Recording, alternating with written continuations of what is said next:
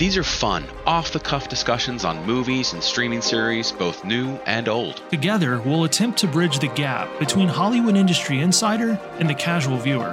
This is Alec. And I'm Ben. And you're listening to the Cinema A to B podcast. Hey everybody, welcome back to another episode of Cinema A to B.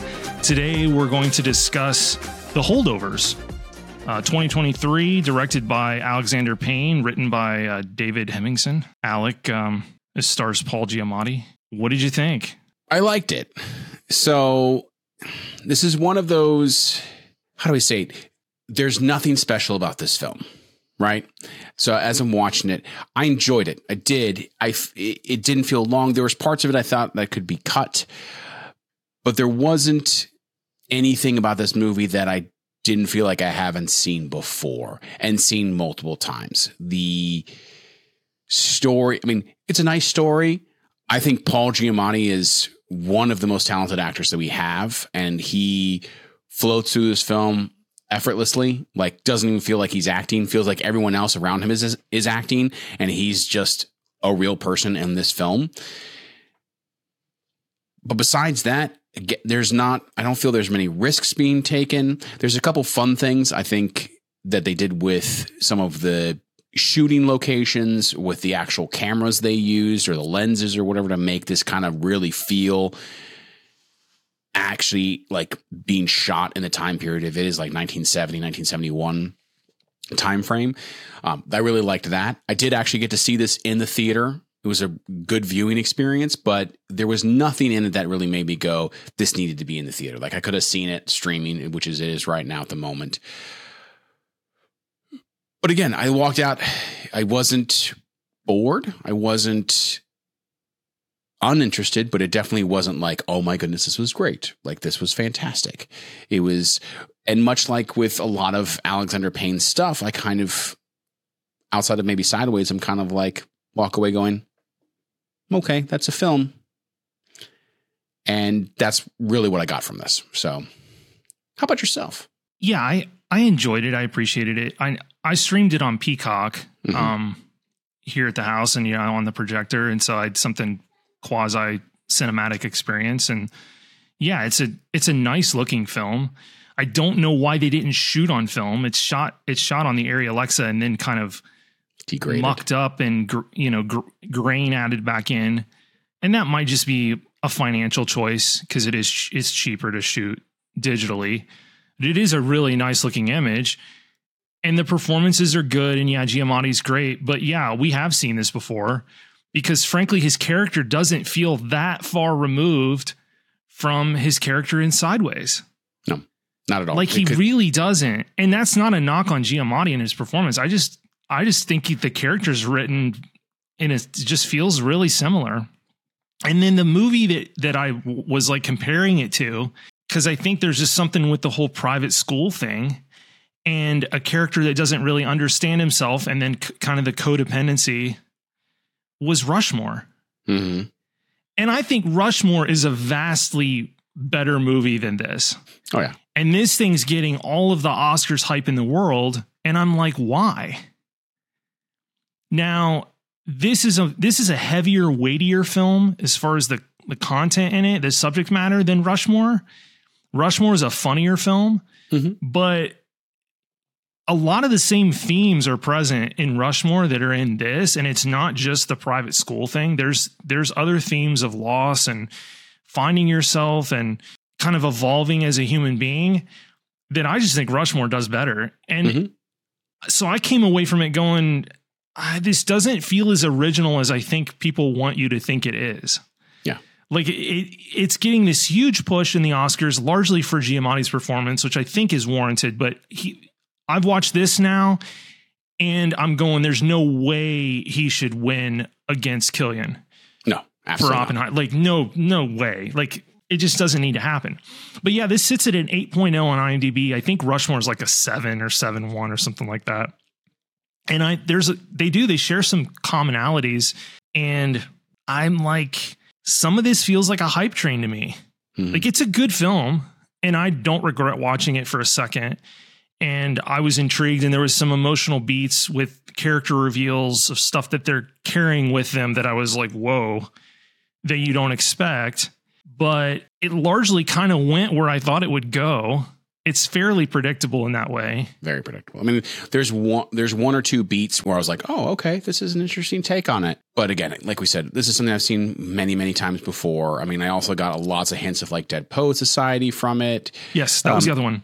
And Dead Poets Society is so much better than this. And and again, I'm not trying to knock, you know, too badly of the acting, um, but that film had so so much better acting. I mean, like, again, Paul Giamatti, I think, is amazing. I mean, he's an actor's actor. Like, pretty much every actor appreciates Paul Giamatti and just what he brings forth.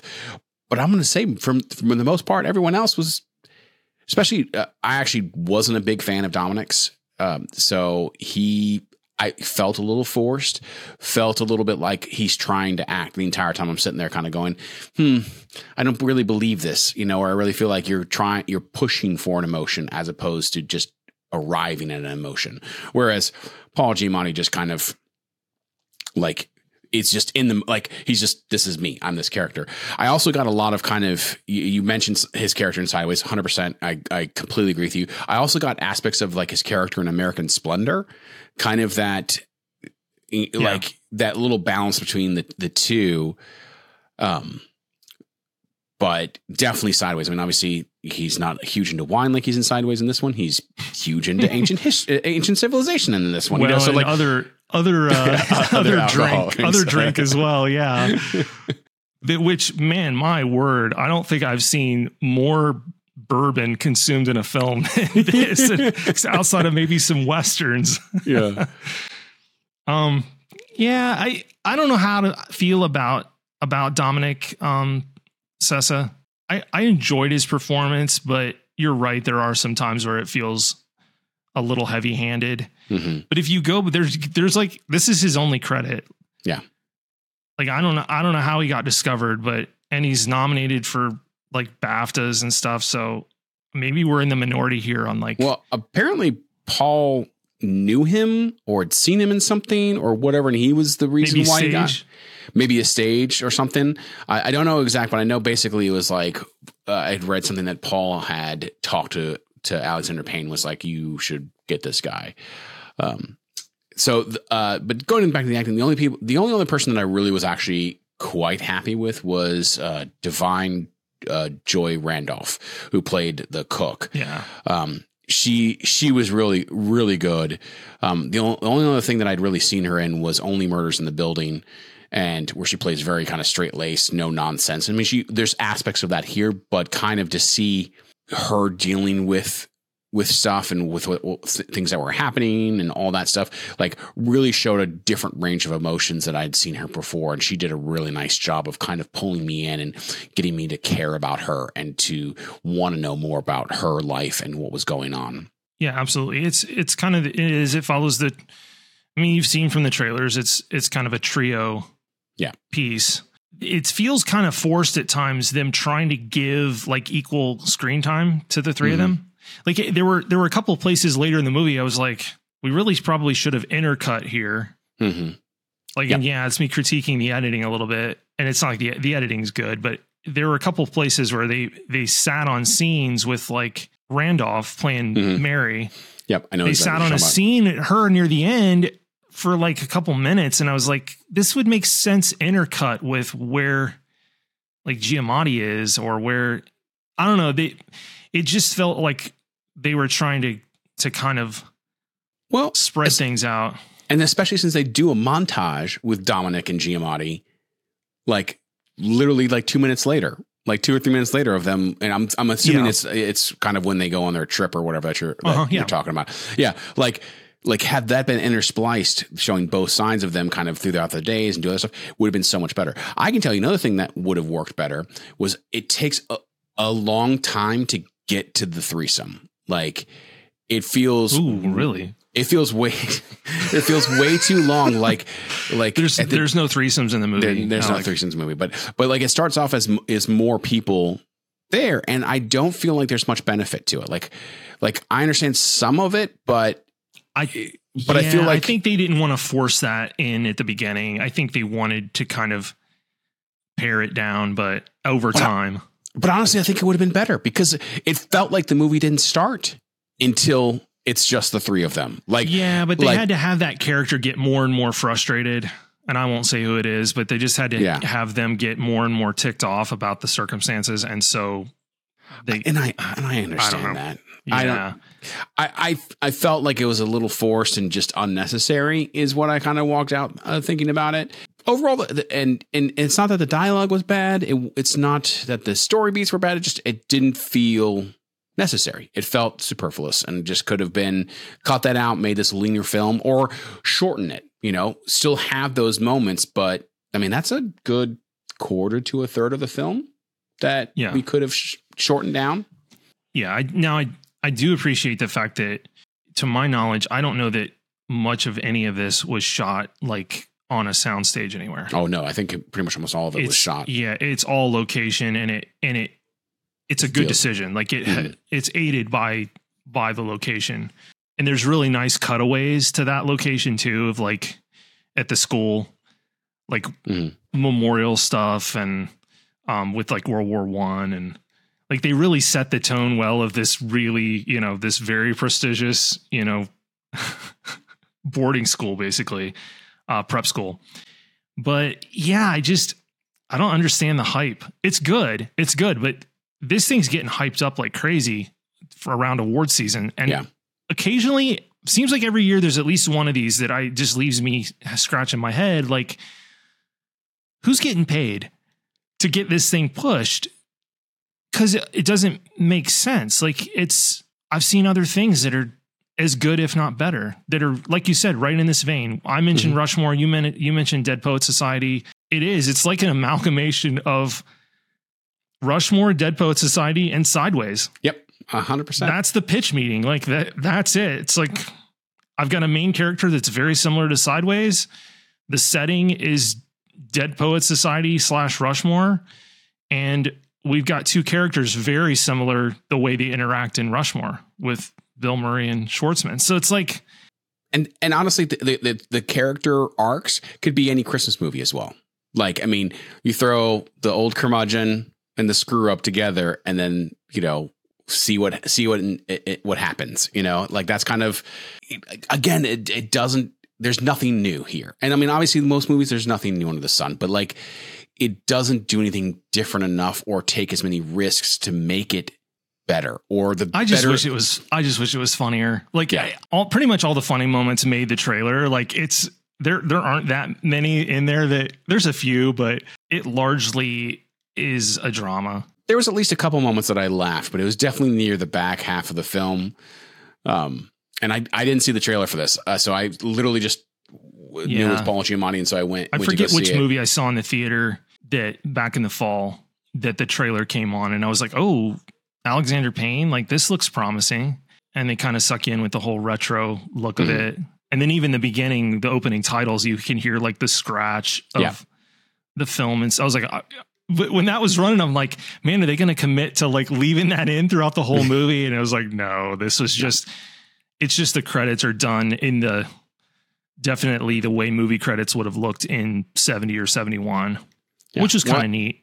Again, they did all like the kind of the Warner Brothers, not well, the like opening scroll stuff or even the copyright image kind of felt older. Like they definitely was like, this is something you could have found in your grandparents, you know, movie collection or something that, you know, you missed. Eight point. I'm just seeing this eight point oh and it's kind of bugging it's, me. It's definitely not. I mean, Paul Giamatti is a close personal friend of mine. I mean, we've worked together. So. Well, yeah, no, I mean, you kind of, you, he's, okay. So, so half of that, is, half of that is true. Half of it is true. And I want listeners to guess which half of that do you think is true? Is, is Alec close personal friends with Paul Giamatti or did they work together? Yeah. Da, na, na, na, na, na, na. And the answer is, well, we, we work together, and by work together, I mean, I was an extra on uh, uh shoot when he did um, John Adams for the H B O miniseries or whatever. And you almost like made the cut too. I almost made the cut. Yeah. I mean, technically you can see my shadow, but I wasn't playing the character that I was actually hired to play. I was playing just a, an, a real, just true extra. Uh, and what was the scene that was cut? Was you was uh, Tea Party? Yeah, yeah, well, kind of like that, and then yeah, Tea Party stuff where I was playing one of the Sons of Liberty and dressed up as like when they dressed up as the the Indians and they're running right. through to toss the the tea off the ship. And that was kind of that was a scene I was in with him, unfortunately, and that got that got got axed nowhere. Yeah, got axed. He was really nice, cutting room, like cutting room floor. Everything I've I've heard and read about Paul Giamatti is that he's the nicest guy, and I, and I'm gonna be one of those people. Like he was super awesome. I mean, like. We, it was just him. He was the main guy. He, you know, would talk to us. He would, was nice to us, asking about us and stuff like that. And like, like not at all this pretentious or thought he was better than that. Like truly just this kind of down to earth guy of like, this is what I'm doing. I'm having fun. How about you? Are you enjoying yourself? Like they treating you well? Yeah. Which they, they weren't, but that's beside the point. That's, that's, a, a that's, a, issue, that's, yeah. a, that's a separate thing. Oh. Um, But no, that's that's cool. Those darn editors. Those darn. I mean, they didn't know. They didn't know what they had there. They didn't. They didn't. So yeah, this the fact that this is a Best Picture nominee no, is bothering me. It's bothering me. I just and, I, and I'm gonna I want to say it. And as much as I love Paul Giamatti, I don't think he deserves a nomination for this. Like there was nothing in this that made me go, you know what? You were. I could tell you uh, there's there were several other movies with actors that I thought would have done. Should have gotten a best picture or I'm sorry, best actor no- nomination that n- over top of Paul Giamatti for this as yeah. well. And and again, and I have a soft spot ever since The Negotiator, when I first saw him, that I, I've just, I've liked him. I think he's, he's fantastic. Yeah. And he's surprisingly, I mean, this is only his second nomination for, for an Academy Award. Yeah. I can't remember the other one. Uh, oh, it was a supporting role, Cinderella Man. That's right. Okay. Yeah. So it wasn't actually a leading leading one, but it was supporting role. No, he is. He's a he's a fixture among the best, mm-hmm. hands down. I do like the way I do like the way he has his character in this film, like walk. Mm-hmm. Like he's got a very specific gait that he develops for the character that I appreciated. That that kind of made like he moves a specific way that isn't the way that another character played by Gia, Giamatti yeah. moves. And so that was like a nice touch. Like he's definitely, you're right though. He makes it look easy. Yeah. And I know it's not, but the great ones do make it look pretty effortless. And that, that encompasses like everything. That's just not even acting. It's like, that's in sports too. Like yeah. the great ones make it look super easy. Yeah. There aren't any other performances that are really jumping out. In fact, I do actually think that the, the guy that plays um, Teddy, Kuntz, mm-hmm. this Brady Hepner, I actually liked him. Like, like his his character is pretty. He's just like the butt of a bunch of jokes and yeah. just a kind of a general pain in the butt, and was really good at it. But, he was. I really disliked his character, but yeah, yeah, appropriately. But yeah, there's there's a couple. Um, there was one scene in here with like like kind of the male female dynamic, like. You think somebody's interested in you. And mm-hmm. there was that moment that I was like, oh, ouch. Oof. Yeah. Yeah. Oof. Yeah. There's some, there's some like effectively gut punch moments in this. And I think those, those work. I don't know. Is this just like a, is it much more than a character study? Like, I don't, I don't know. It's really not. I mean, it's, it's just, re- it's just kind of seeing these, these actors Their, see what their they go, where their arcs change, um, see how they come together, how they split apart, those kind of stuff. The arcs are the arcs are good, yeah, but the arcs are pretty good. I mean, yeah. like they got that that part is done done well mm-hmm. and, for the most part, but and the writing is fine too. Like the dialogue is is is is decent. Like I'm not sitting here going, oh, that was that was terrible or whatever. I just don't think I just don't think I found the journey that compelling. Maybe that's my problem, right? Like mm-hmm. I like where the characters start and I like where they end up. I don't find the journey to get there very, very compelling. Mm. A lot of people are going to watch this and be like, this is the most boring movie ever. I wouldn't go that far. I, I appreciated it, but it kind of, this films like these require a longer attention span for sure. I mean, this is because you're right. This thing at some points just gets super lean where you're just talking about two or three characters operating. Mm-hmm. Well, so I just recently watched another movie that was kind of a character piece, but there was no character arc. The characters did not change from beginning to end. It was really just dialogue. But yet that was so much more interesting than this film to me, even though these do have character arcs. And I think some of it is because it felt a little more different, even though it felt very enclosed. It was like pretty much one, two set, you know, two locations for most of it outside of a couple flashbacks.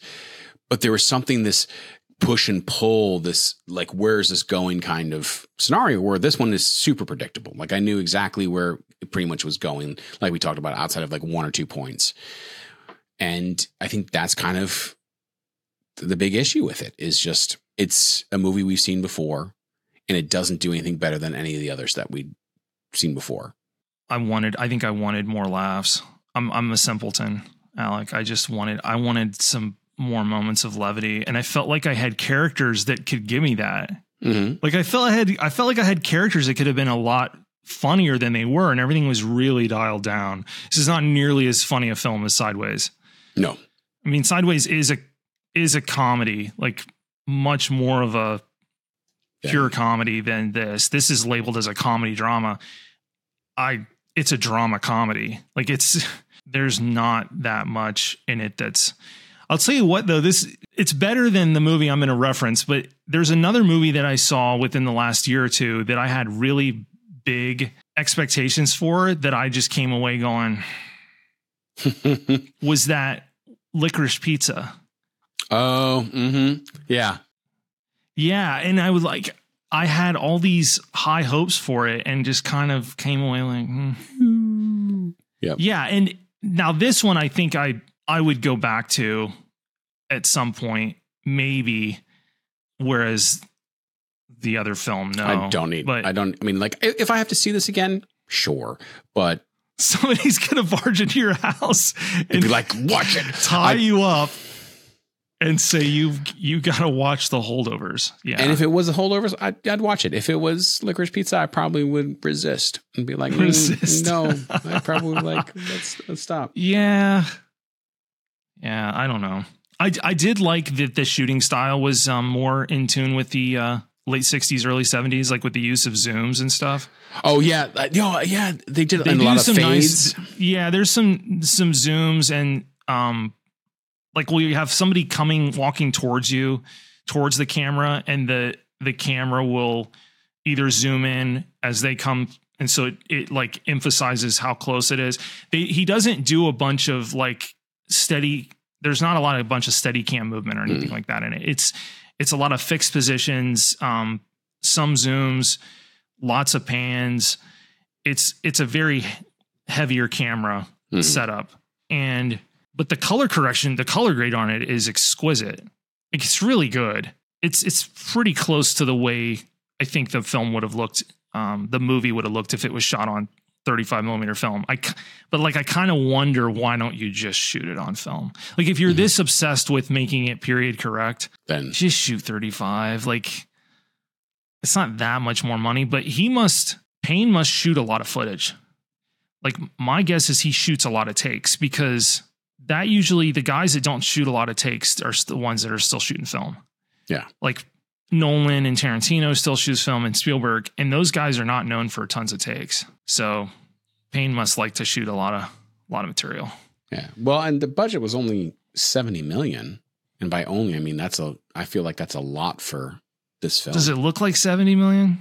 No, I mean, no. But like, that's hard to say, like, because obviously it looks older, but where did some of that budget go? Cause I mean, obviously I don't know, because the locations don't feel that expensive, but they could have been, you know, they could have been, they could have been, there could have been a lot of money spending, um, turning certain other locations later into yeah. period correct with Which cars, the, the cars and stuff like that. Like, it, that gets expensive to try to do that, but, but that's not, that's, that's not a lot of the film. A lot of the film is just kind of very set in these couple locations, you know, yeah, you do a couple extra things, but, but that's a small part of the movie. I don't know if it's seventy million worth worth of no. cinema. Well, and it and it didn't make that. It's like it made fifty-five million worldwide box office. How is he making movies? Like, how are they know. doing this? I don't know. Who's financing this? I mean, Peacock. Peacock? Is it Peacock? Com- yeah. It's Comcast, I, right?